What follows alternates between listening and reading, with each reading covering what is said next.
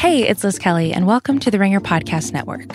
We hope the Ringer can provide you entertainment and companionship during this time. So, as always, feel free to check out theringer.com, where we're still covering the latest in sports, pop culture, tech, and media. And the Ringer's YouTube channel can provide endless amounts of entertainment. You can find that at youtube.com/slash the Ringer. I need support staff to clear the room. Stand up and walk now. Hello and welcome to The Watch. My name is Chris Ryan. I am an editor at TheRinger.com, and joining me on the other line, he is the basis of the Mesa Verde Cowboy. It's Andy Greenwald. buddy. You know, people might not know this. I don't know how we're going to share this, but we are we are back on vid. Our Yes. images are being captured right now, and as you were doing your intro, which was stellar as always, thank you for bringing it, even in reduced circumstances.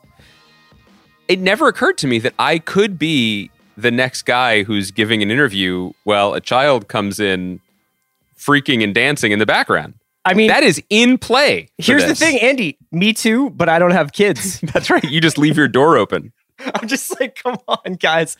There's, Oh. there's a trail of Reese's Pieces running through the east side of Los Angeles, culminating in Chris's front door. Don't say that. It's cool, man. Everything's legal now. It's Thursday. It's the Watch Podcast. Um, we are still cranking. I just want to say that today uh, we are going to be covering the most recent episode of Better Call Saul. So Wexler versus Goodman. That was on Monday night's episode. Uh, Mhm. We're going to be talking about the most recent episode of Briar Patch. That was also on Monday night after wrestling on the USA Network. And we have a really fun interview that we recorded a few, I guess almost a month ago now, probably, right? Uh, with It- Katie yeah. Crutchfield from Waxahatchee and uh, they have a new album uh, coming out. She's putting out a new album tomorrow called St. Cloud. That is just absolutely stellar. And um, you know, there's some stuff in the interview where I think we're talking about like her going on tour and stuff like that. That probably will sound, you know, not particularly. It won't make any sense now, but uh, for the most part, I thought the interview made sense and um, talked a lot about eating barbecue, but also a lot about making this record. And it's it's a phenomenal record.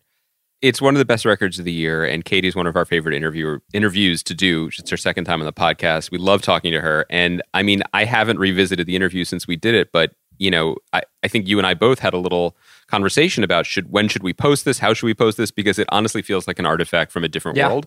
Um, because we were joking a lot and having a great time and talking about her upcoming live shows. Honestly, I feel like the album is so good, and I really think it's the kind of album that would give people comfort in their lives, regardless of the state of the world. So we're excited to share it. We're excited to support Katie, and hopefully, you guys enjoy listening to her as much as we enjoy talking to her. So that's the end of the show.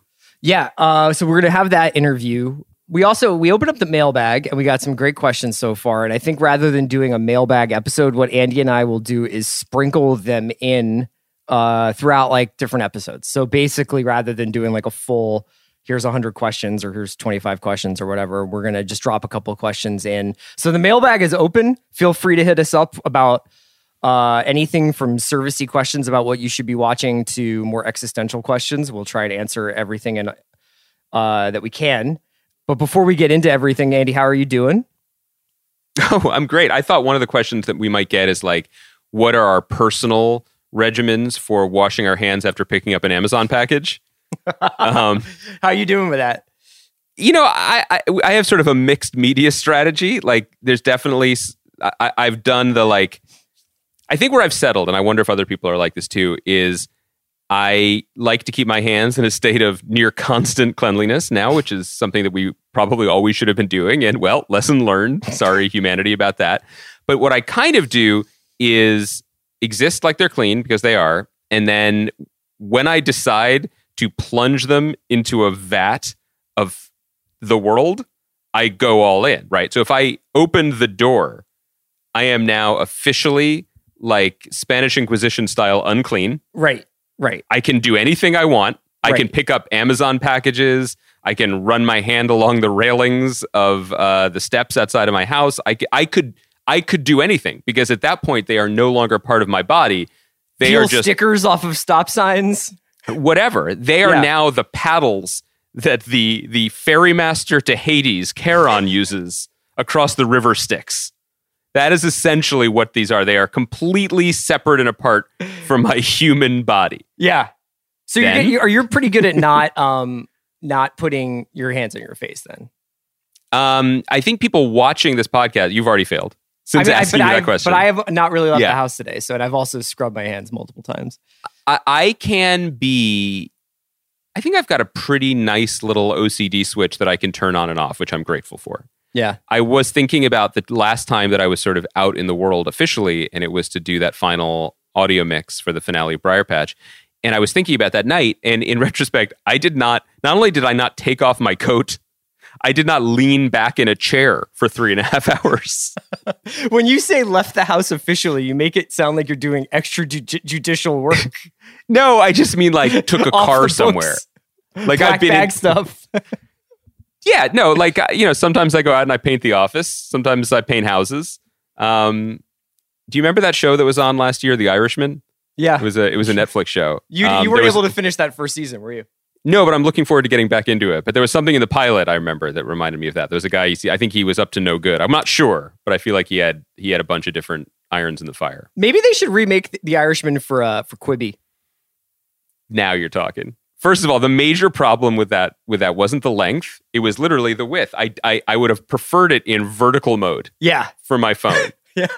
Because this guy, what was his name? The director Scorsese. I just feel like he fills that. There's just too much stuff Yeah. It's like I can't look too far to my left or right. in I don't have that the kind visual of peripheral field. vision. Just like Yeah. let's stay focused, especially at a time like this. We're just hanging on for Quibi, man. Is this podcast just now an elaborate twice weekly subtweet of Sean Fennessy? I feel terrible about that. No, Sean's doing great. Sean's doing great. Sean's Sean- pumping out incredible content on the big picture, man. Sean texted me last night and said, "We're doing great, watching a lot of horror films." so seems good. Seems fine.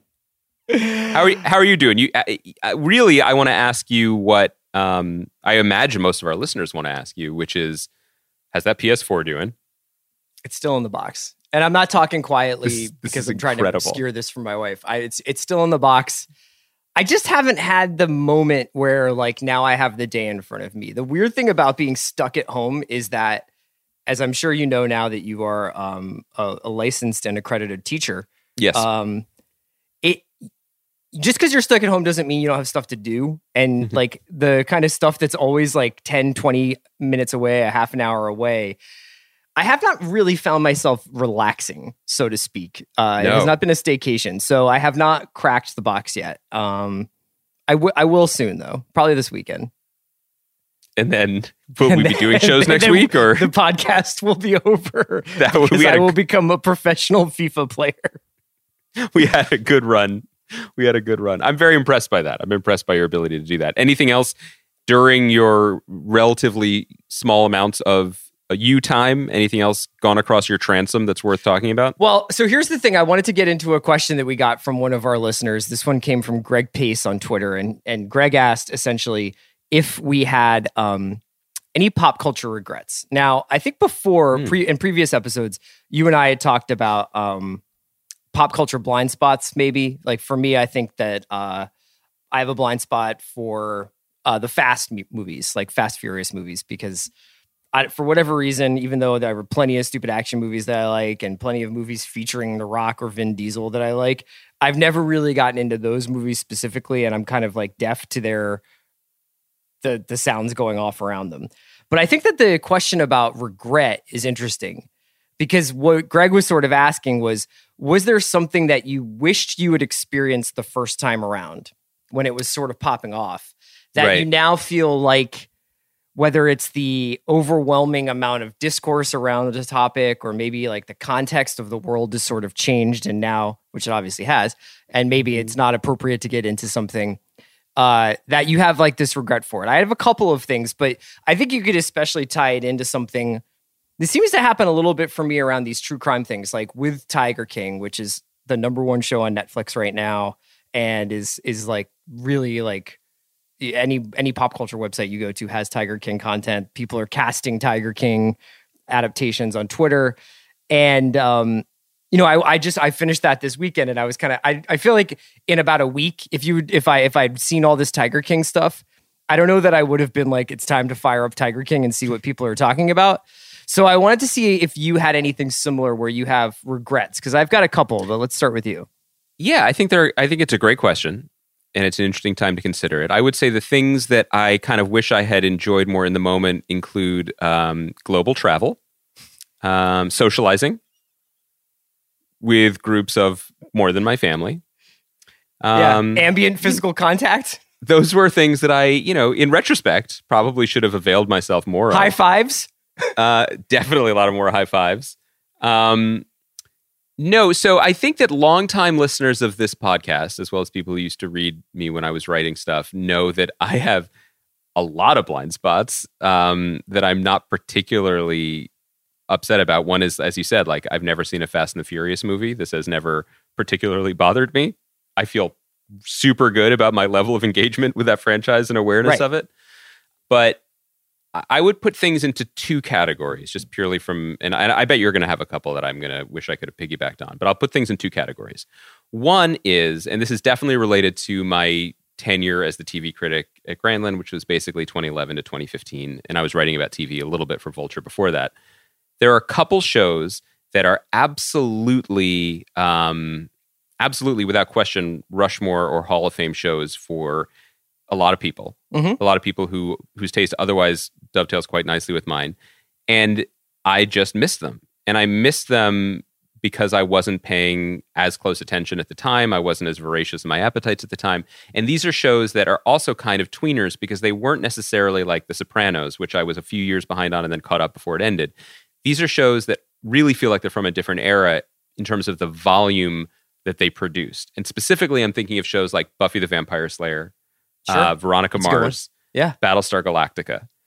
These are three shows I've watched episodes of, I think all three.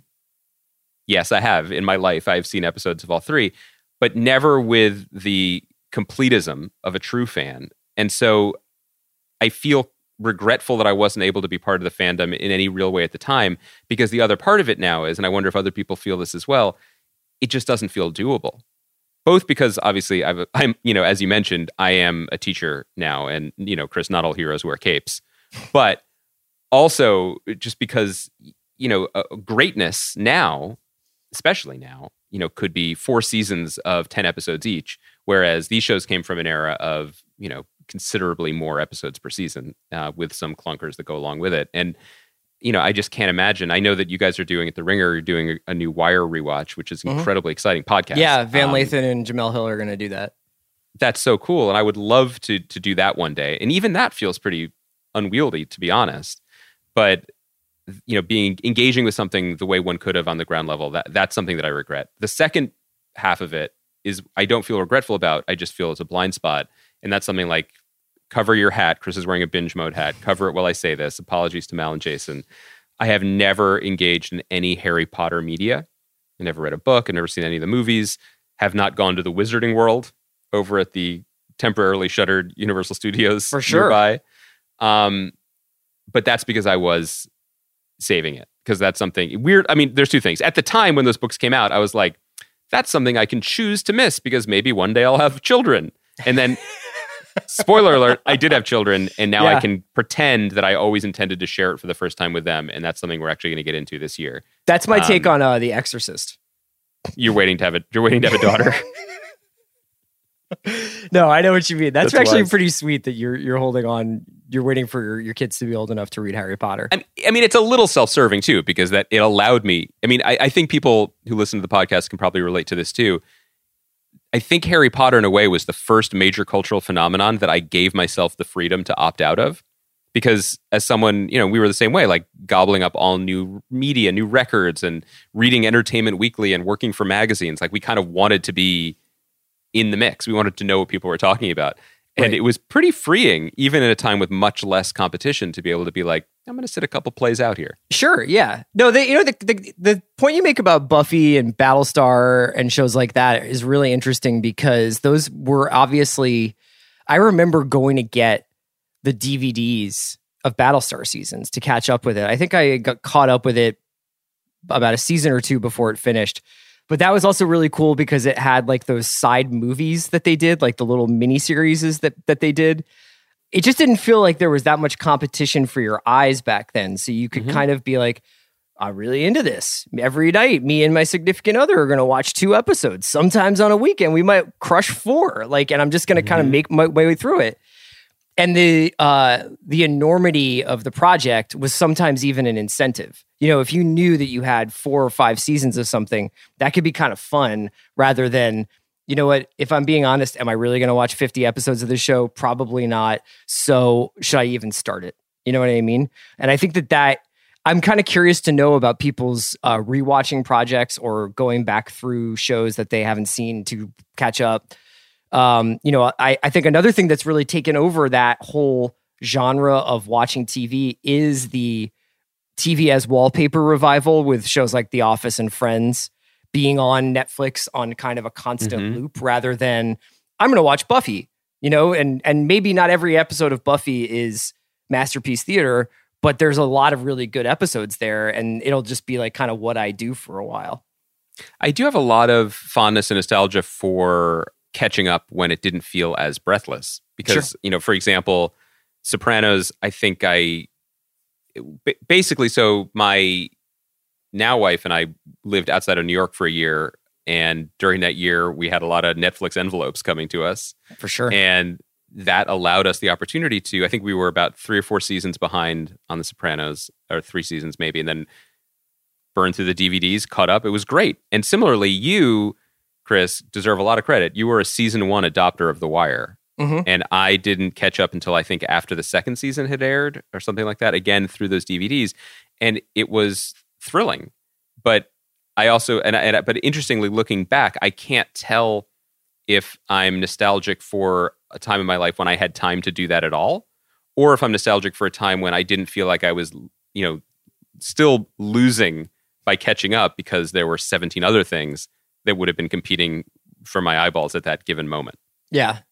If I had one pop culture regret, I well, for one thing, and I think I've talked about this before, but I hope a lot of people just like unsubscribe from the pod for me saying that it's watching The Sopranos. I've watched probably like a dozen, 15 episodes of the show. I'm pretty familiar with the overall beats. I obviously know how it ends. I feel like I know a lot of like the show through the increasing memification of the show, but I never watched it from front to back and now I've always just kind of been like, I don't know why I have this trepidation for doing it, but I think part of it, I do have a lot of regret for not being part of at least one of the initial waves of watching it. I'm sure it would be really rewarding, but it's one of those things that it, it's such a strange feeling to feel like you phantom have watched a show when you haven't watched it. Chris, so the thing is, is that for Tony, there's family, but there's also family. Metaphorically speaking, it's it's the it's the Italian mob Yeah. in New Jersey. So he's Yeah. torn a little bit between the two worlds. The other thing that I have a real pop culture regret for is not uh, more fully investing in rave culture. Wow. because I remember really distinctly when I first moved to New York, I did this piece for Time Out New York, and it was an interview with uh, James Murphy, who would who would go on to start LCD Soundsystem, and this guy named Tim Goldsworthy, who is an engineer and producer, who they they worked together on this record label, and they were also a producing team called DFA. Very important thing in Andy and I's life. And um, I remember going to talk to them. I think it was at like Murphy's apartment somewhere in Manhattan or Brooklyn. I can't remember. And the way that they talked about taking ecstasy and listening to going to dance parties, I was just like, Yes. that sounds pretty good, guys. And you know, maybe one day I will imbibe in that. But I'm a journalist, you know, and there's important work to be done when it comes to reviewing your work and others. And uh, thank you, sir. And now, in retrospect, it turns out I didn't really need the brain cells. It's like, whoa, whoa, whoa, fellows. I will enjoy my solitary Pabst Blue Ribbon this evening Yeah. in the company of a few of my fellow soldiers on the Good Ship magazine. no, I mean, I, I, I did. I mean, like, like most people our age, like I did have my fun, but that kind of full on investment into like, you and I are not guys who went and saw Orbital. You know, No. no, we never went to see Underworld. If you know what I'm saying. uh, we didn't. I mean, we went to see Underworld, but we didn't go to see Underworld. go Yeah, you know what I mean? Um, you probably interviewed them the same place I did. They had that office like by Plant Studios in Yeah. like West 13th or West 14th Yeah. Street. Um, and I had a similar thing. And this is not to diverge too much into Meet Me in the Bathroom Core, but you know, I, our, our friend Lizzie wrote that book. We had her on the podcast to talk about it, and it's funny. Like I'm I'm quoted a bunch in the book, even though I still believe that my role in that era was some combination of uh, uh, Zelig and Castaway, right? because like you and I, we were there. We went to a lot of these concerts. We knew some of the people, but even when something was, ha- I can't. I guess what I'm saying is, I could feel regret that we weren't, even though we were. I guess we're a couple years younger than Tim and and and James but like we weren't seeking out raves. We weren't realizing that it was okay to like punk and like dance music and then go out and do it. Yeah. It's that even then when what they brought when they brought their knowledge to New York, I can't say we were doing it either. Like my main memory of going to the Misshapes party was the one night when I went and they were setting up and it wasn't time to go yet. And then I went with another friend to a different party or bar for a bunch of hours and then remembered to go back to Misshapes where it, everyone was leaving and they were like, Madonna just DJ'd. I was like, oh, Yeah. okay. So I guess that has helped me feel less regretful about missing that because I missed it with both eyes wide open. Yeah. Yeah. I just mean like in retrospect, it just sounds like we could have gone out even more. It's hard to imagine because I don't remember. Maybe this is through the lens of someone who has been inside for two straight weeks, but I don't remember Officially. staying in. Oh You no, know, I I- was. My wife and I often will talk about like what did we eat for dinner from the year 2002 to 2011, and the answer was pizza. Yes, at, at weird times. Yeah, pizza at like 11:30 p.m. Well, or pizza, you'd get the like six thirty slice on the way to the bar, and then there would be the the other slice after the bar. You remember going to bars? Bars seemed fun, but I, I haven't gone to bars in five years. Or wait, how old's my child? How old are my children? I'll date it. I'll You- date it to that. You're looking off screen like you have some assistant to tell you that. I'm sorry, I'm getting a. Oh, it's been quite some time. Oh, I see. You know, one thing, and and maybe people also doing the wise thing and being safe at home would relate to is one of my favorite traditions of youth of is exactly this time of year because right now it's officially spring, but a couple days into it, um, which probably means for our friends on the East Coast that there is either it's just happened or it's probably about to happen.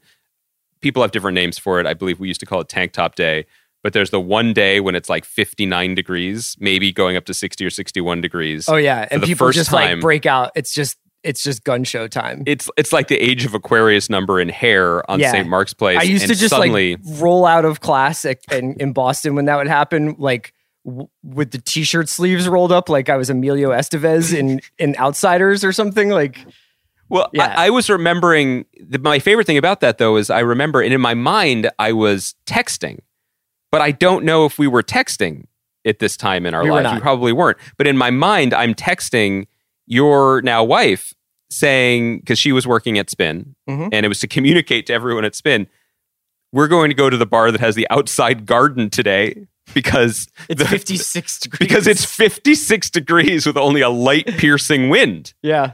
and that would be the whole point of the day. And then there would be the pizza before and after. And boy, we're we're slipping. Okay, do we have any questions more about the present, or should we slide into shows that we've been watching? Let's do Briar Patch. Uh, not Briar Patch. Let's do Briar Patch second. Let's do Saul first. Wow, that was Well, which one do you want to do? You want to do Briar Patch because we have a couple of questions from listeners about Briar Patch. no. Let's let's let's save those. Let's do. You wanted to talk a little Saul because I don't have a ton to say about Saul this week. I mean, how many times do you can you just say this show's on another level that uh, Rhea Seehorn deserves whatever statues you want to give her? This was more of a early season Saul to me. You know, there was a lot of uh, clerical gymnastic work going on And But- hijinks. and hijinks. Um, I guess I had a question for you as somebody watching the show. Yeah. What do you think Jimmy's long term game with Howard is? Um, I don't know. I would say I don't know if there is one, but usually there is one on the show. That's sort of the show is generally about the long game. I don't know. I mean, that was the one that that was the one piece of the episode that I was the least thrilled with. Um, not because it wasn't funny, um, not because it wasn't played well by Patrick Fabian and Ed Begley Jr. More that it felt, and I guess this connects obviously to what we're learning about Jimmy, which is this vicious streak, the resentment, you know, and the fact that it is not what I think he believes it to be, which is like a sniper rifle that he can deploy, but actually a howitzer that takes a lot of collateral damage. But that it was just so, you know, he's just trying to humiliate a guy. he's just trying to destroy someone for his own is it revenge like Mike and Gus are up to? I'm not sure. I don't know if there's an end game. And maybe Yeah. that's that in and of itself is the takeaway. You know, it's it's interesting. I I, I think because especially has become much more evident as like you spend more time indoors and and if people are indoors with a significant other, like you're basically confronted with one person's behavior all the time. And uh I've been thinking a lot about like the interpersonal dynamic between Jimmy and Kim and how stubborn they both are in a lot of ways. Um but that ultimately Kim's stubbornness comes from a place of goodness, I think, of wanting to do good in the world, whereas Jimmy's is wanting to get over on people. Yes. Like they Right. both want to win, but I think Kim wants to play the right game, whereas Jimmy, it's is almost indifferent to the game he's playing. He just wants the victory. Yeah, I think she wants to be good. You know, and I think that the desire to be to be good, I mean uh, that is in in a really I think brilliant and subtle way. That's in the cold open where we see the flashback of young Kim and the relationship with her mother. And there's so much packed into that one interaction, one of which is the feeling of moral superiority that is baked into her Mhm. for very good reason, right? But she sees her mother and is like, I'm going to prove a point that my virtue here outweighs my own discomfort, Mhm. right? That I'm going to walk home rather than reward you for your bad parenting, reward you for your bad choices, and of course, quite obviously, put put both of their lives at risk. And I just thought that that really flashbacks are so hard. You know, I, I've said before I'm against them. I didn't put any in Briar Patch, and one of the reasons I think they're so hard is because they're often very didactic. And I thought what was so great about this one was that it communicated a ton of information in a very uh, light-handed manner, and also set up something that played off of our expectations in a really good way. My wife is not in on the show; she's not really watching the show, but she was on the couch when I started watching it. And her reaction to this scene was she was riveted to it because she, like many people, I assume, thought that the last thing we would hear in the sequence would be the car getting into a massive accident. Right. That the Right. mother that that this moment was the moment. Right. And I think that's often the trouble with flashbacks is that yeah, like it's like let we- me show you the psychic wound here, right? let me show you the moment Bruce Wayne's parents were shot again and again Right. because it can all be traced down to this one moment. And I love the restraint that it wasn't that, that maybe there were other moments, but this still, it both, so it was both gripping on a like what's going to happen in this moment level, but also really informative and, and yeah, and also just a- like the idea of Kim being somebody who doesn't necessarily give up on a person who disappoints her. You know, Um, Necessarily. that's much more necessarily. That's much more interesting to me than like Kim is like this because her mom got in a car accident. Although we don't really know what happens to Kim's mom. so let's, I mean, basically fast forward to the end here. Like, what did you make of the last lines? I mean, Uh, eh, eh, eh, let's get I loved it, man. I mean, I I thought I, I know that there was some discussion. I mean, you can't really you can't I don't I don't really feel like this show is even in the realm where people should be like, I'm so mad that Kim did this, or I'm so mad that Jimmy did this. And this is just like happening. Like, let it happen. This is drama.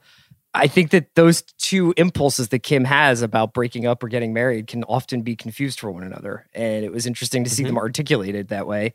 And um, yeah, it's somebody who is confronting. She doesn't want to be on that that same loop with Jimmy of getting let down by him. That they're that to to be a part of his life, she either needs to be completely cut off from him. And I thought it was such a great line that Kim says, and we can basically like remember this fondly. Well, what's the line that she says? Like, either we end this now and like appreciate the good times that we had, Mhm.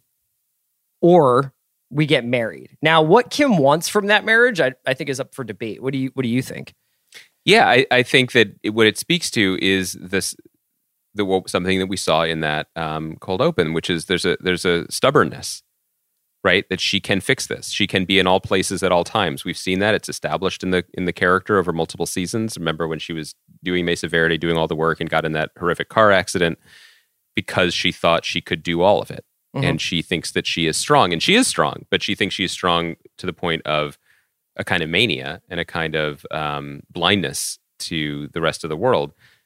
This seems very much like a, a car crash waiting to happen, right? Yeah. That that she can will this into something better than what it is, even after having seen the depths uh, of who she's engaged with. You know, I the one thing that I haven't seen that I'm curious about, and, and maybe this is a good thing because it even as I'm about to say it, it sounds a little bit pat. Like, is she trying to fix him in any way? Does she think that she can control him? Because clearly she No, can't. I, I think she's steering It's not into the that. skid. I think she's steering into the skid. right. Like life, did- life with you is going to come with, like basically, like when Jimmy's like, you know, I gave you plausible deniability. I think she's saying, I don't want that. I basically th- want to be in on the con all the time. Do you think uh, this whole scenario gave uh, Kevin and Rich and Paige a plausible out from attending the wedding? like, can they politely say thanks but no thanks? I don't know if I were if I got an invite to that wedding, I would go just to see what the videography was. Oh, it's going to be Rich with a green screen, perhaps. Yeah. I, I, I did want to say is the last thing about this episode. Um, one of the really interesting things for me, and this this maybe segues into talking about Briar Patch Seven a little bit, was just one of the really interesting things for me was watching the combination of artistry and magic trick that is acting in a performance over a period of time, and watching Rhea Seehorn be Kim Kim Wexler in this moment what was so thrilling about it was that every single gesture, every look, every intonation was quote unquote was true. Mhm. Not just emotionally true, but true to the character as has been established by her over a long period of time. And, you know, we haven't interviewed her, but I, I would imagine if we ever had the opportunity that she would probably speak about having so much to draw from so that it felt natural. You know, they've she's never been in that kind of scene before on the show. Yeah. She's never been on that kind of emotional uh, that really intense emotional ping pong match like she had with Jimmy in this episode. But of course, it was no, her exactly face, as her Kim, face when he's breaking out his DVD Yep. in that meeting is like priceless. I can't, I couldn't, I couldn't believe that scene. and and I was, you know, one of the things that I learned from talking to the actors on my show is the real difference they find, you know, between movies and TV is that in movies, you know, if it's a two-hour movie, even if you're a big character, you might only work five days. You might work ten days. Yeah. I don't know. You might be on screen for like nine minutes. you don't Yeah. get many reps and you certainly don't get an arc and you don't get to revisit and maybe try again with similar emotional terrain and so now you know i've seen every episode and every scene so many many many times from when we rehearsed it if we rehearsed it to shooting it to whatever i was thinking specifically there's a moment in episode three or four when i realize now that rosario who's always amazing was still finding the character you know and there and there's a reaction that i'm that i think about as being something that she had in her toolbox already, you know, and it works. Yeah. And then I think about what's still to come on the show and the way she played other moments, even more complicated moments later, and realize just how connected they are to the time spent. And for all the times we we give the writers a Better Call Saul credit for their long play and taking advantage of you know all the rope that the their situation, their success, and their network gave them, the actors must be relishing it too. Yeah, absolutely. And, and what what really impresses me is the way in which, you know, when we were talking about Curb last week or earlier this week, I think we I was like, oh, I could watch like if Curb was 35 episodes this year, I would ha- if Saul was like 30 episodes this year, I would be so excited. I have no issues with like the tempo of this season. But what's incredible is that even when there's a moment where somebody like Nacho doesn't really do anything, he has one scene in this episode that we're talking about. And the way in which he talks to Mike, I was like, it's worth like five episodes of other shows. Yeah, it's great, and it's because it's you're- it's not just that scene; it's everything cumulatively built to that scene.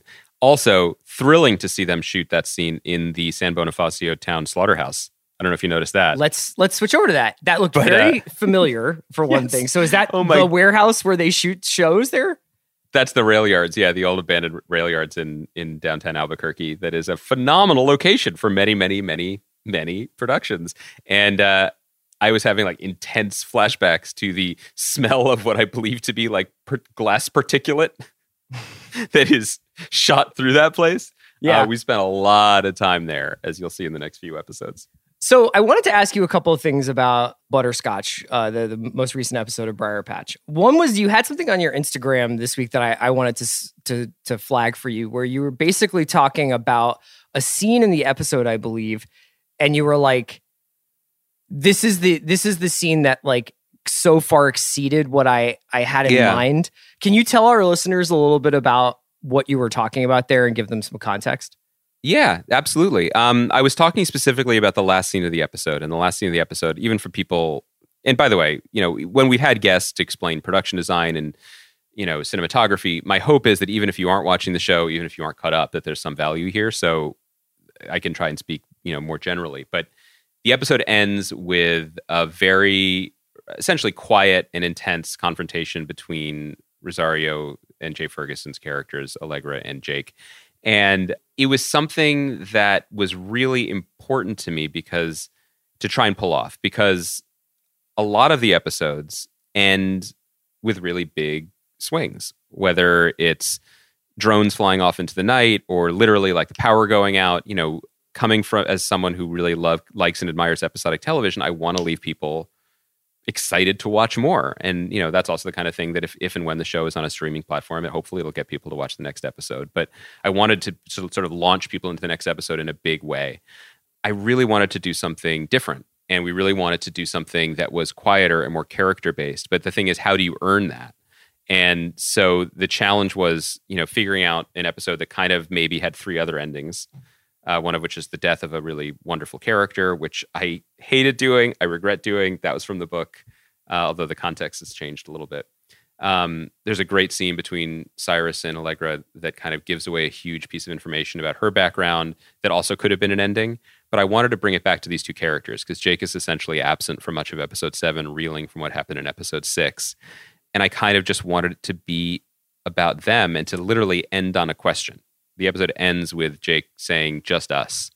And it was something that uh, he's been asking for and going through ridiculous machinations to achieve because all he wants is his best friend back. All he wants is this person who's basically the love of his life back on his side. And she arrives saying, okay, Mhm. it's just us. I've got nothing left. And he's presenting him with everything he's ever wanted. And he's blown back like the guy on the cassette case from when we were growing up. Like, Right. I've never seen this person. I was carrying around like we all do, the sort of idealized version of the person, and like what I don't know if I can handle this. And his whole thing is bluster. And so basically, this is a long way of saying it all came down to performance, you know, and and, and direction. And Samira Radsi was a wonderful person and a really talented director. Got the scene, just nailed the scene, and I can't say enough about it. And Zach Galler lit it beautifully. Everyone came to play, but it ends up being about the actors understanding why this matters emotionally and kind of delivering on it. And I, I was joking to Jay and Rosario that it, this scene was like a masterclass in eye landing. Mhm. And the thing, it's the kind of thing that we don't really think about, but now I think about it all the time, which is that, first of all, if you watch actors in a scene, the best ones, they're not blinking. It, it's, it's insane, but somehow they are so focused that they don't blink very often when they are in the middle of a scene. You can watch an episode of TV and see that I'm right Yeah. but two, where they put their eyes matters, and it matters both for their performance, but it really matters for the editor and for the um, for the audience because eyes landing like on the other person's eyes feels like a cut. It feels like a natural rhythm. It gives the scene that natural rhythm. And so there's a moment at the end of this when Jay does this big, very Jay Ferguson gesture and stretches and leans back, and then his eyes just one, two, three fall and cut to Rosario, and her eyes are elsewhere because she's sort of dealing with the enormity of it all, and her eyes go one, two, three, up. and away. Yeah. And there's that And- moment in between the two of them where so much is transferred between the two of them because it feels like Spivey realizes the emotional importance of the moment and Pick realizes that she can't count on him at all. Like that that was my read of the moment, Yes. you know, and She- that she- there is basically like right when they're supposed to meet midway, she turns away because she realizes she can't count on the person she's looking at. Yeah, that there maybe they are now together, but what does that even mean to be together? Is she Right. is she together with him the way someone thrown overboard with an anvil tied around her ankle is together with the anvil? Right. Um, it remains it remains to be seen. But but the other thing that I would say is, and and you know, uh, this is the kind of thing that I would say to people who are writing scripts or interested in writing scripts too. I think about this scene as a benchmark for me. And and and let me first say again, this episode was written by Aisha Porter Christie, who is a wonderful writer and a wonderful person, an enormous talent, and just got the voices, got the world. But you know, in terms of my own growth as a writer, even if it was a rewriter or someone who's sort of shaping the shape of the episode to the degree that I that I did, so much of the first part of the season was still written in a speculative, like, are they really going to let me make this, even though we've made one pilot? Sense and I'm sure a lot of writers understand this feeling. There was a lot of, sh- I, I feel, and certainly we cut some of it away in edit, but there was a lot of showing the work. There was a lot of, you know, saying it and then saying it again and then saying it in a clever way. Right. And one of the things working with brilliant directors and cinematographers and actors taught me is that, you know, yeah, this really is a visual medium. And sometimes you just have to p- place let, a bet this, yeah, like basically let the story tell itself. and let them do it. And Yeah. you got to you got to trust that they're going to do it, and that's really scary as a you know person doing this for the first time, as a writer who wants to control the way it feels and everything. And this is one of those moments. And there's there's uh, you know there's more. There's there's one in nine, and then a, a, a final scene in ten that means more to me than any other, where I just sort of I pinch myself because they they did it. You know, they Right. brought it, and, There was- and that's really gratifying. There was one question uh, from our mailbag that I wanted to throw your way today, which comes from a guy named Dave Wheelroute. So Dave is crushing some Madden right now on uh, self social distancing. And he asked, well, what was the Briar Patch Writers Room like? And specifically, did certain people write for specific characters more than others, a la Mike Schur writing for Jim Halpert on The Office? Mostly curious about the collaboration collaboration levels and how much influence you had as a showrunner. Be well. Be well, my brother. What a great question. Um, Chris, you visited the writers' room, so you saw the particular dynamics at play. Yeah, I mean, I think when I was there, I went there uh, one day with Shea Serrano. We we dropped by, um, and the thing that really blew me away was the intricacy and level of attention to detail about plotting stuff that I think has to be it has to go into the cake, even if most of the viewers are only going to care about the icing. You know, so understanding how um, a character gets from one side of the town to another if they heretofore have not had a car, something like that, you know, or this is an alley. What's at the end of the alley, and how does this person get out of the alley? That kind of stuff where you're just like, oh yeah, when I watched Bourne Identity, they just drive the car down the alley. Should we, should we pull the lid off it? Uh, as we determined in episode six, we just won't show you how Allegra got back to the But. I think that that's fine. I think that that's fine. Um, but Yeah, yeah, I that was like think a week of discussion. But I was curious though with Dave's question here. Did anybody handle the character writing Yes. of any particular character? Um, like with everything in a writer's room, the answer is smeary. It's yes and no. You know, I, I brought the characters and the generals generalities of the plot and the way that they talk to the show. You know, the pilot was already written. But what, what's so thrilling when you get a exciting and diverse and interesting group of people together, like you do in a writer's room, people gravitate towards what interests them. I mean, it's only natural that they would. And so Haley Harris, who wrote episode five, came to the show with a real passion for cop shows and procedurals, and particularly for Kim Dickens, one of her favorite actors. So she really, really, really fought for Raytech. And and I think that that's kind of a distinction worth saying too. It's not necessarily that she wrote Raytech. We didn't say take the scene. It's that she fought for her and fought for her point of view and for her storyline. You know, when appropriate and sometimes even when not. I think Raina McClendon, who wrote Six, had an affinity for Allegra. Um, Wei Ning, who wrote Episode Four, was always there reminding us of Felicity Mhm. and her emotional import to the story and and w- the way she mattered. Eva Anderson, who's our co-EP, who was on our podcast a few weeks ago, she you know she was more senior. Um, she, Lucretia is so much her. Like she just understood what we what I what we wanted the character to be and just gave her her voice. So much of the the lines that establish her are are her. You know, I don't think Aisha would mind me saying that that Lucretia saying in 107, um, "I'm 135 pounds of grade A American honey," uh, and I that's that's pure Eva, uh, and I can hear it when she says it. You know, the people just Eve also like weirdly fell in love with Colder. Like the people just have an affinity for certain characters. My favorite example of this being uh, Brian Brown, whose episode will air in two weeks, episode nine, cared more than anything about burgers and burgers, the fictional burger place that we Sure. saw in episode six, and fought for it fought for a very intense backstory for it uh, that didn't quite make it into the show, but has made it into the Zootown podcast, which he wrote. And so I was joking with him today that it is the most him thing ever. That not only did he refuse to give up on a pitch in the room, he re- held on to it for weeks and got and it into a pod. and then put it into a podcast. So, you know, the answer is with everything in a writer's room, it's yes and no. But I think it's a great question. And I and I think that um, you couldn't make a show without that multitude of voices, honestly, because you're trying especially a show with as many characters as as this one. Yeah, that's a that's a great that's a great answer. Um, well, we can wrap it up there. Episode eight of Briar Patch comes on Monday night. Can I say, Yes. obviously I love I love Michaud, but eight and nine are very, very special and dear to my heart. And uh, I think that people will really, really enjoy them. I. I'm really excited for people to watch to watch eight. Um, especially it, it it in some ways was the hardest, and then in conception, and then once we got to making it, in, in many ways the most smooth and fun that any of us had. I'm so excited to see those two episodes too, from based on what little I've seen in the editing room. And so we'll do those. We'll do eight next week, obviously. So we have a couple of guests coming. So we have obviously our our interview with Katie Crutchfield. Just as a re- reminder, Waxahatchee's album is out on Friday, so definitely check that out. And two, we did that about a month ago. So obviously. You know, it was a pretty casual conversation with no knowledge of what was happening in the world. So also, that in mind. weirdly, the three of us were high fiving the whole time. Yeah, it was a lot of a lot of like elaborate like college basketball team level high fives. I thought it was strange at like the midway point when you started licking your hand and then grooming me the way a cat cleans itself. but again, in retrospect, it's like, it, what?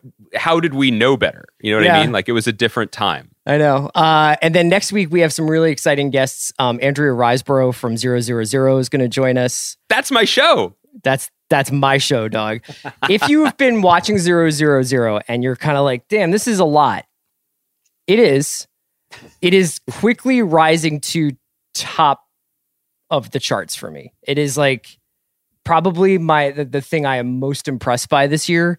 And the run, like five, six episodes, five and six of this show, which include a, a detour to Senegal and an absolutely batshit episode set in Monterey, are un, like un, indescribable how good they are. So I'm please, so jealous of this show. I'm so jealous of Mauricio who wrote the show because you know I pitched a detour to Senegal midway through Briar Patch right. season one. it was supposed to be like um like Shot like Steve, down. Steve Coogan's The Trip. yes, the trip to Dakar. I, Yeah. by the way, make that movie. I'm gonna let's go back to when we were talking about things we wish existed. Yeah. Steve Although- Coogan in, in in Senegal. Fun story. There is a new The Trip movie coming during this lockdown. Did you see that? The Trip to I Greece. did. I did. That's on my list. I can't get enough of those. So uh, Andrea Riseborough and also Chris Mundy, who's the executive producer of Ozark. Ozark season three drops Friday. It is very very good. So all my Zark heads come out and play. Are you going to grill him the way you've grilled me? You know, is he going to have a friendlier showrunner hot seat than I've had, or or, or unfriendlier? I feel like I've been playing. I'm I'm like Maria Bartiromo with a with a Steve Mnuchin here. What? How do you? What's her last name? Bartiromo. Bar- Bartiromo. The money eh, was she like no? Erin Burnett was the money honey, right? Listen, I I feel like we're taking a detour to Senegal right now. I'm not sure. Uh, but she was the one who was like very popular on CNBC in its early days, And now he's on Fox Biz, right? and now and now mostly does what I was saying that you did to me jokingly about licking your hand and then grooming someone to the president Yes. uh, as her full time occupation. That's right. Um, so yeah, we'll have a couple interviews next week. I highly recommend people check out Ozark over the weekend, and we will come back on Monday, and we'll, we'll have a bunch of stuff to talk about.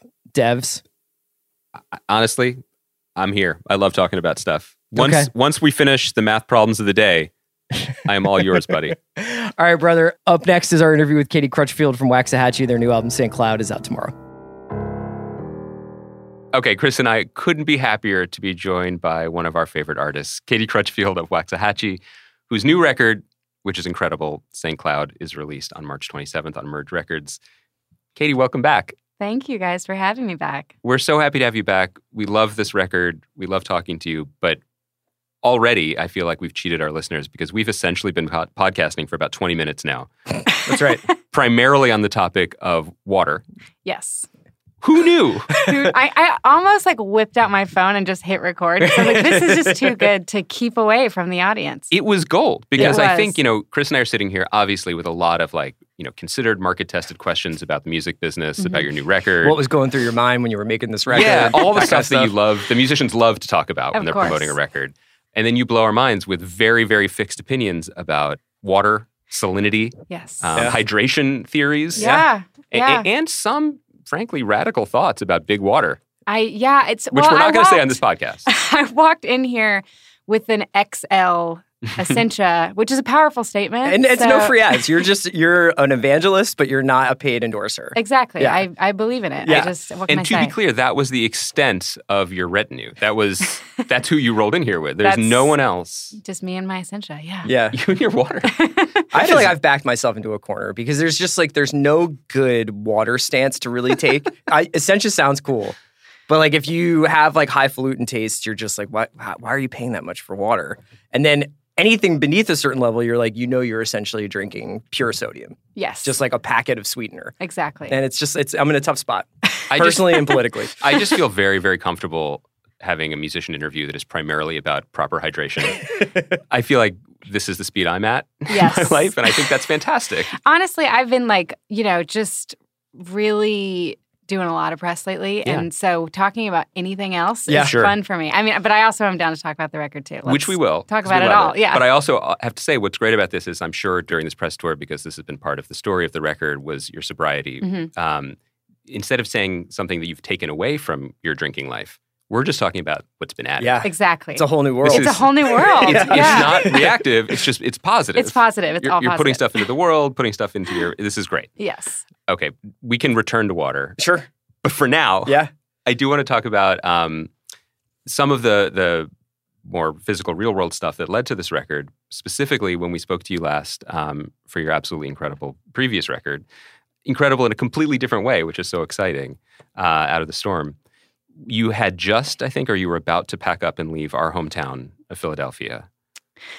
Um, I think I was about to. You're about to. I have since done that and, and moved again. and moved again. Uh, yeah, I, So- I guess so. I guess that it's been a while since I've been here. I do. I, I. It was so funny. I was thinking coming in here. I was like, I honestly barely remember my own name right now, so I really don't remember what we talked about, what we didn't talk about. Right. So you guys might have to remind me. But That's fine. but yeah, I did. I guess right around the time we last spoke, I was getting ready to leave Philadelphia. Okay. And at that point, then you moved to Alabama. I moved to Back. Alabama. Yeah. But now, buckle up, listeners. now you're in Kansas City. I'm in Kansas City. And what so- a crazy uh, Well, I wanna talk it about was. this. Yeah.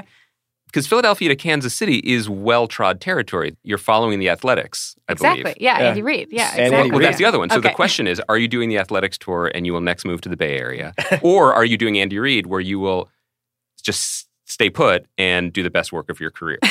She's just following Super Bowl championships. I'm So following- she's She's a ring gets chaser. I'm a ring Foles, chaser. Then she goes to Kansas City. In a couple of years, she'll be like with Joe Burrow in Ohio. Like, I've been living in Ohio. What are you talking about? I know. Honestly, like if you follow me, you will know who is going to win the Super Bowl. That is really what kind we're of revealing here. I know. Would you ever predicted that about yourself? Um, never in a million years. I mean, I'm from like pretty magical football territory just Yes. from being from Alabama and you know like watching the Crimson Tide for my entire my, I mean the year that my sister if we're going to really dig in here the We're year that it. my sister moved to Tuscaloosa was the year that Nick Saban also moved to Tuscaloosa. Oh, wow. Coincidence? So they've been I li- think linked not. together since then in history. Yeah. yes, exactly. Um, That would be cool though, because like you know how Ken Burns documentaries always start with like in 1997, Allison Crutchfield moved to Tuscaloosa, and so did a football mind from like it's like he always has those like notes like yeah, those Karl small Marx was writing during the Civil War and stuff. butterfly flapping its wings in Tuscaloosa right. leads Exactly. to something happening in Kansas City. Something happened, and now look at us now. It's- yeah, totally. um, yeah, that was. Uh, I'd like to say part kismet, part coincidental, but you know, I'll take a little credit. yeah, I think you deserve it. So how long have you been in Kansas City for? Um, almost two years, I guess. My move there, it was sort of a soft move. I moved to Alabama and had like big dreams of really planting roots there and buying a house and just kind of getting back to the South. And that was cool and actually led to a lot of what happened with St. Cloud and kind of the direction that I took. But it just wasn't quite right. It, I just never fully was ready to go all the way back. Mhm. Just anyone who goes, I mean, you know, anyone who leaves their hometown, Mhm. when you go back, there's beautiful things about it and it's nostalgic and all this stuff, but it's also um, all the reasons that you left are still there Sure. a lot of the time. Yeah. So um, I started dating someone who lived in Kansas City. He was actually, when we got together, living in LA, and then he moved back to his hometown, which is Kansas City. And I just sort of slowly found myself there for longer stretches of time. And then eventually I just, you know, lived there. Does Kansas City remind you of any other places that you've lived before? Like, or like, is like Kansas City in 2020 like Philly in 1999 or 2010 or whatever? Like, is there is it does it is like a fun place to live? Or It's like totally a fun place to live. And I think I had gotten just from traveling so constantly for a million years, I was so jaded about every city. Yeah. I just was like, show me a city that I'm going to like. Like, Yeah. I dare you. Nobody can because I just, I, I, you know, I was so negative about it.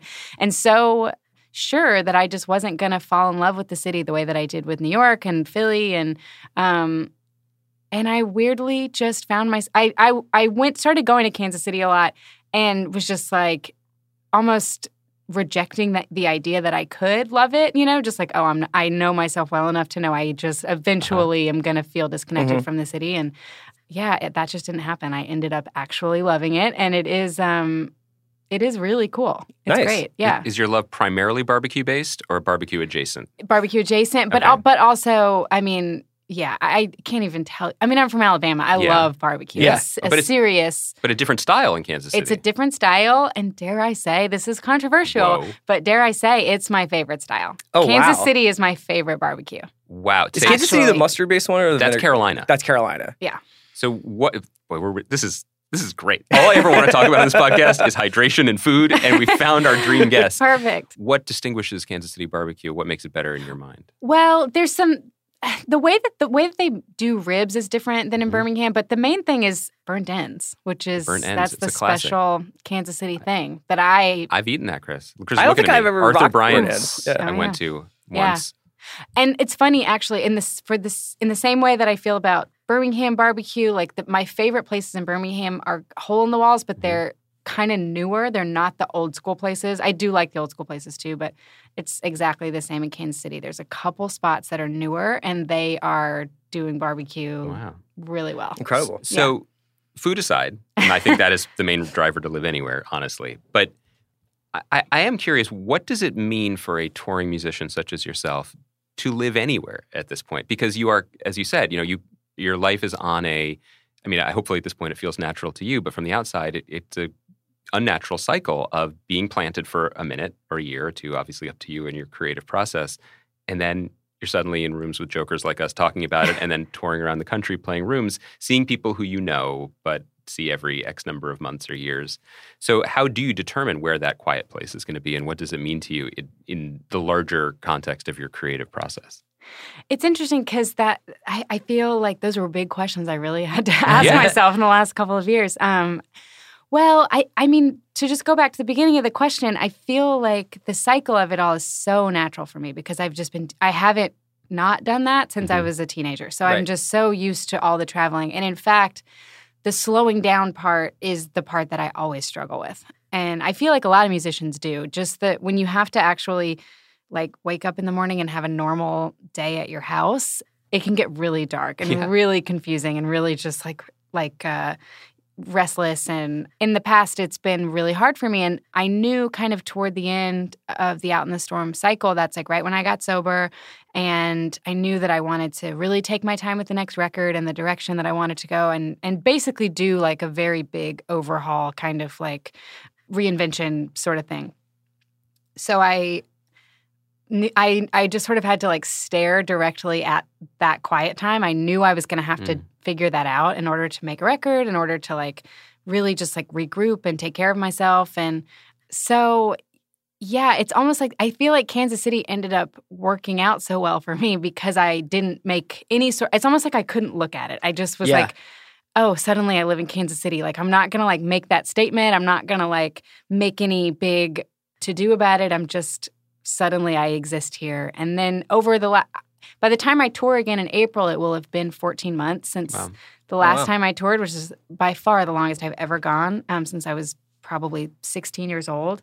And honestly, like I really feel like I did the work to get excited about the quiet time. Like now I'm I'm ready to go on tour, but I also really appreciate the quiet I'm, time. I'm really fascinated by the way you're talking about the quiet time because I think that for those of us outside of your world and outside of music and songwriters, especially when we're talking about it or when we used to write about it, there's always an element of like magical, magic thinking to it, right? Where it's like, and it's a little bit actually even in the bio of, of the new record that Merge gave us, where Fire is the beautiful song that you've released already from it. You know, it, it, you describe it coming to the melody coming to you, and so I think from the outside, that's songwriting. Hey, a, a perfect melody descends from the heavens Yeah. into you, into the perfect vessel that was waiting for it. But I love hearing about the other half of it, which was embracing the quiet time, thinking about how you're spending it, focusing, and also, as you said, wanting to do something different. So, what does that? What did form did that actually take when you decided you wanted to do something different, and then being both open to whatever tumbled out of the heavens, but also rigorous about pursuing it? Yeah, so it's funny. Um, I mean, it a melody tumbling out of the heavens is exactly how it works, but that only happens about 0.0001% of the Yeah. time. And the rest of the time is just wide open spaces where you're just waiting for that to kind of happen. Yeah, But yeah, so the first few months of it was almost like a, a little bit forced of like me sort of telling myself, this is how you like remember this is how we write songs. Like we shut everybody else out and just get in there and don't worry about it and it'll happen. And then Mhm. of course it didn't. And I was sort of struggling with writer's block and had a lot of creative energy, but just not wasn't able to put it down in any way that felt correct. And then I had this tour with my friends in this band Bonnie Doon. They were going to open for me and then play as my backing band. And I had I had known well, a they are like my favorite current band. They're so good. And B, I I had kind of known I want this next record to have more of like a softer kind of Americana leaning sort of sound to it. Super different than Out in the Storm. Like, you know, Out in the Storm, so much atmosphere and and so like raw and loud. And I want this to feel really trimmed and like clear and just nothing happening that doesn't absolutely need to be there, like a lot of space. But I didn't know how to do that. And I had no of I have none of the right players or people kind of put in place. So I had this tour planned. I've been just banging my head against the wall trying to write these songs and figure out how to get this sound, this magical, like inexplicable sound that I, you know, didn't know how to make happen. So we we start rehearsing for that tour, and it's like the mo- uh, like you know, at the moment we start playing together. And I hear my old song sort of interpreted by them. I'm like, I found it. This Yeah. is the sound. And just as soon as I started to like get them to like try some of these new songs I was working on, and it just was so perfect. And really kind of the moment that happened was when I it really inspired me and and led me to kind of um, write quickly and have clarity over what the sound was going to be and you know we started demoing together a bunch and um, so yeah it was like kind of the first half was frustrating and me just like praying that something good would happen and then we started jamming together and from that point on it all just kind of fell into place As you decide for yourself that you want to come up with a different sound for for the music that you make, does it change what you're listening to? Yeah or you know it might be the opposite where So like you change what you're listening I'm- to, and you switch to your yeah. Exactly. Yeah, I think that it's kind of more that, um, or just they they affect each other. Sure, But yeah. um, but yeah, I think I was I was really shifting around what was influencing me, and that that really led to the sound. I So what kind of stuff? I mean, like I know that I've read in some of the other interviews you've done, and like obviously just like listening to the record, you can feel like car wheels on a gravel road there, and you can feel like wrecking ball there. But like, were there records that you were going back to a lot before this kind of started to roll? Definitely. I think the things, the three big things that were influencing me, and then I ended up kind of leaning more into the like Lucinda stuff was Lucinda Car Wheels and the newest, but still not new, Fiona Apple album. Oh, yeah. Um, Idler Wheel, that just lyrically was really inspiring me. And um, SZA Control, Yeah. that record. Yeah. Um, those three things, like I, I feel like I really wanted to have a vocal moment on the record. I wanted to feel like my I wanted everyone to kind of feel like my voice had had graduated beyond maybe like this sort of quiet indie rock thing that I was doing because I was really feeling like that was one strength that I was gaining. Um, so I was really practicing to SZA. I was just like trying to like follow her melodies and, Yeah. and just to as an exercise. Um, but those lyrics on that record are unbelievable, and same with Fiona. And so that all of that stuff was really inspiring me. And then when the sound, when we got in the studio and the sound was really feeling like Mhm. Lucinda esque, Emmylou, Gillian Welch, all Yeah. of that stuff. Um, yeah, I really leaned into that. it, it's kind of it was exciting to listen to and it's absolutely i mean your voice has never sounded better it's Thank you. really phenomenal on this record growing up you know whether it was in in our era or your era like with punk rock like the volume and brashness feels like the most exciting and most confident and bold and brave thing you can do Right. get up on stage as I guess as we get older and we listen to different music, or we just get older internally um, or externally, depending. Depends in on the my water, case, yeah. depends on what water you're putting in your body. Um, there's nothing I think more confident sounding than quiet and space yeah. and mastering that space and choosing how to fill it. You Yeah. know, it, it, it, there's there's this confidence that comes with that that is just all over this record. And it's interesting that you connected to Out of the Storm, which I think is one of the best rock records of the last few years. Thank you. And it's a rock record.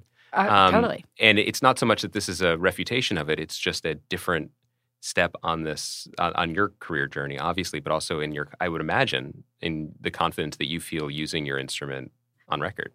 Yeah, I mean, I feel like it's two sides of the same coin, really. I mean, without in the storm, I feel like it was. um I was just trying to communicate an anger and sort of a super urgent emotional moment, Mhm. and I did that by making the guitars loud, by making it have, like I said, like a lot of atmosphere, a lot of stuff going on, and for Mhm. it to feel sort of claustrophobic and just super urgent. That was kind of the intent behind that.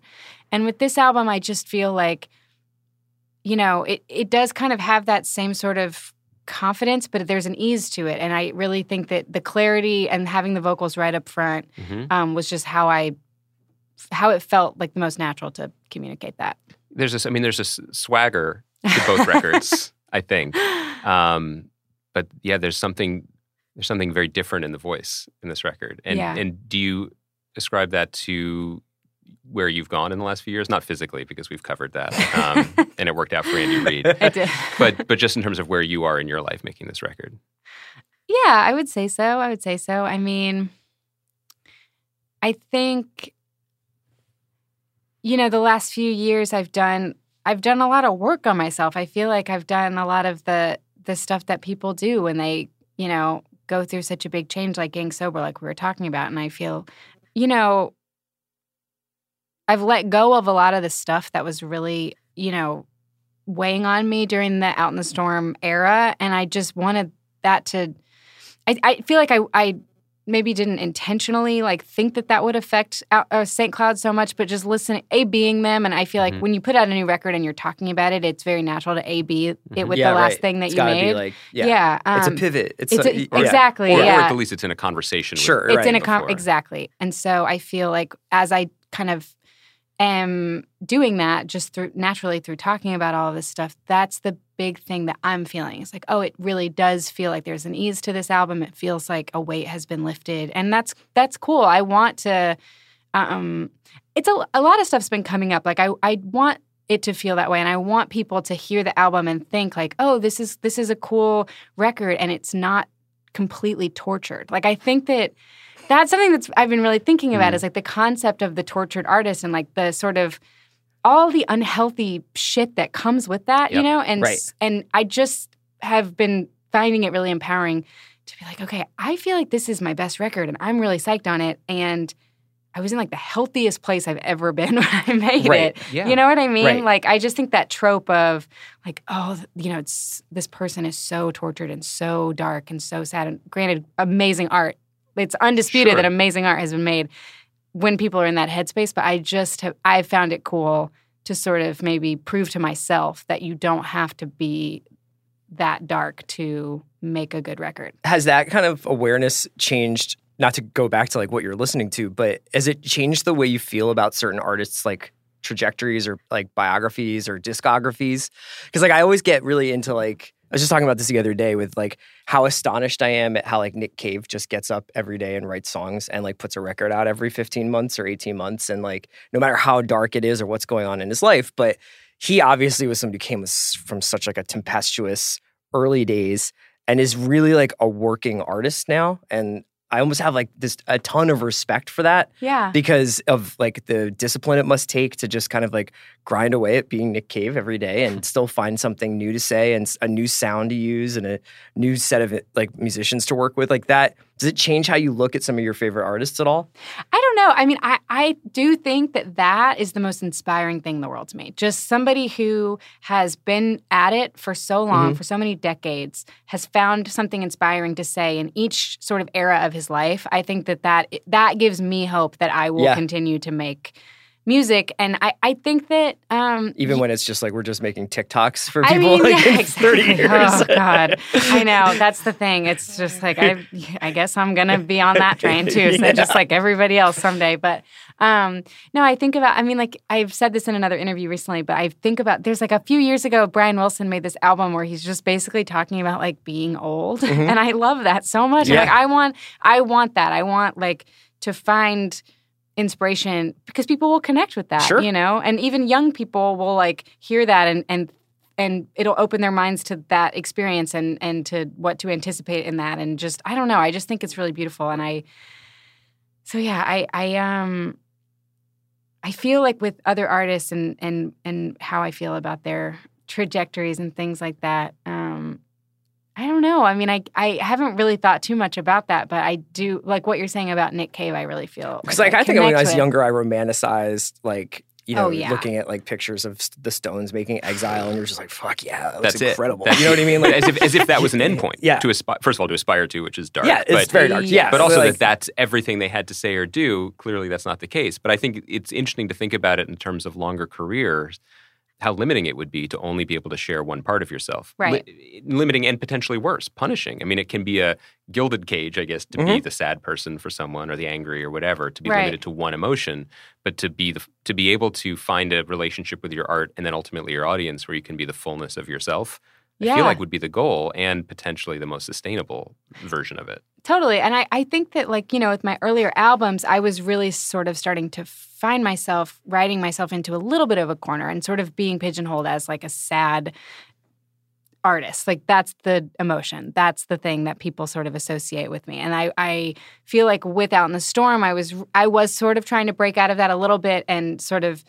That, that album felt very angry and then with this one i feel like i'm getting closer to what you're saying sort of being able to share like the full spectrum of It- no, but it's interesting to hear you say that because that's absolutely something that um, music journalists do, and I don't mean that maliciously. We did it too, or just the culture in general, which is put people into the most extreme box that you can understand them. So an Yeah. album is the drug album or the breakup album or whatever. The and- sobriety album, yeah. and- right, or Yeah, the sobriety album, and, that, and that's what this is, Uh-huh. right? And Oh, yeah. uh, and or similarly, like you are a sad artist or a this artist or Yeah. whatever, and none of that has anything to do with because this has never been really part of the conversation, and it's not as romantic or sexy or pictures of the Stones, you know, strung out in, in yeah, France. right. to be like, this is the album where I wanted to push myself and write songs on the piano, or this is the album where I wanted the sound to be this because, and I and and I I often wonder about your perspective on it from the other side of the ball, which is none of the people who okay, very very few of the people. Okay, I'll use I statements. I have no idea how to make a record.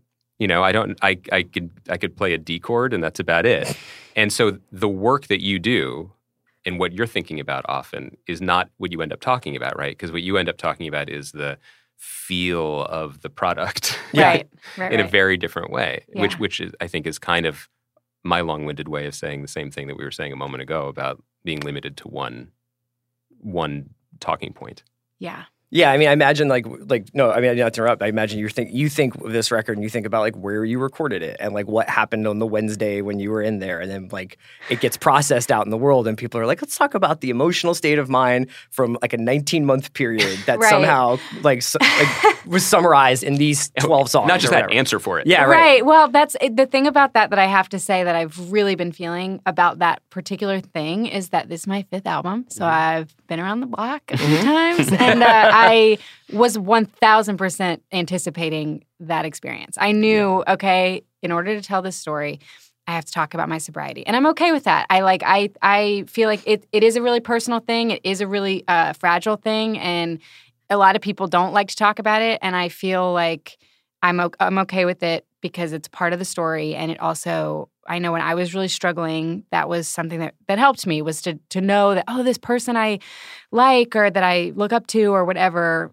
was able to get sober and that made me feel like I could probably do it too. So that's one thing, but I think you know, I I just knew. I mean, I knew that I was going to have to talk about it and that I was going that people I know how music writers work also. Yeah. Um I, once again like I'm not a music writer, so I it is the other very much so the other side of the ball, but I know enough to know that music writers like to have a story and they to be a like story. it, they like to I, I knew that my record was going to go from this kind of vast complicated you know array of, of emotions and experiences and you know from making it to what the songs were about and how different the songs all f- are from each other i knew it was going to sort of tighten up into Get this like down a little bit. package yeah, be boiled down exactly So, not to put you on the other side of the ball, and with all caveats for humility as required for you, what do you like about this record so much? Because we love it and we'll talk about it happily. But what's exciting is just even as you're talking about the making of it, like, and this is an audio only format, so we'll describe it, but you seem really happy and you seem excited about it. And so, I want what what is what makes you excited and happy about this record? What are the moments, songs, the whole thing that that ring out in your ears while you're talking about it?